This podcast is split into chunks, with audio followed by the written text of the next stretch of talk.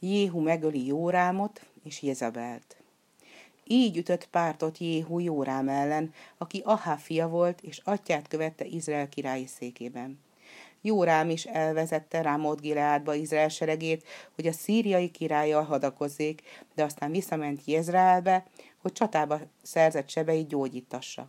Ott meglátogatta az unoköccse, Aházia, Júda királya.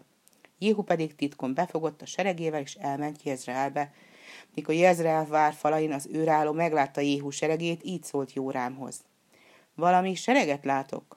Jórám pedig azt mondta neki: válasz egy lovast, küld eléjük, és kérdezd meg tőlük, békességes-e a dolguk. A lovas odalovagolt Jéhu seregéhez, és így szólt: azt kérdi a király, békességes-e a dolgotok. Mi gondod van a békességgel? Kerülj a hátam mögé, felelte Jéhu. Az őrálló pedig azt jelentette a királynak: hozzájuk ment ugyan a követ, de nem tért vissza. Jórám akkor kiküldött még egy követet, de Jéhu azt is a háta mögé állította. Amikor ezt Jórám megtudta, így szólt: fogjatok be! És Jórám serege élén Aháziával együtt kiment Jéhu elé, és mikor meglátta, így szólt hozzá: békességes-e a dolgod, Jéhu? Mit nekem békesség, mikor Jezabelnek, az anyádnak paráznassága és varázslása egyre gonoszabb lesz?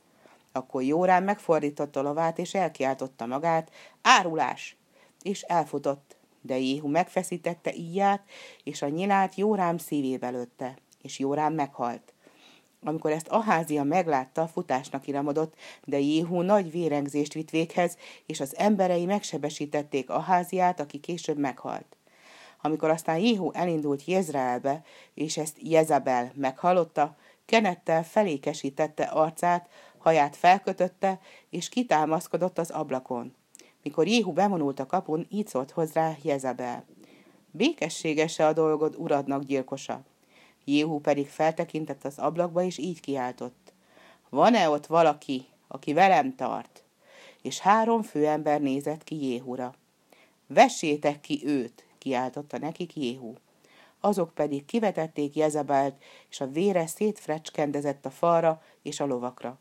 Jéhu akkor bement a házba, és evett, aztán pedig ezt mondta: temessétek el az átkozottakat, mégiscsak király leánya.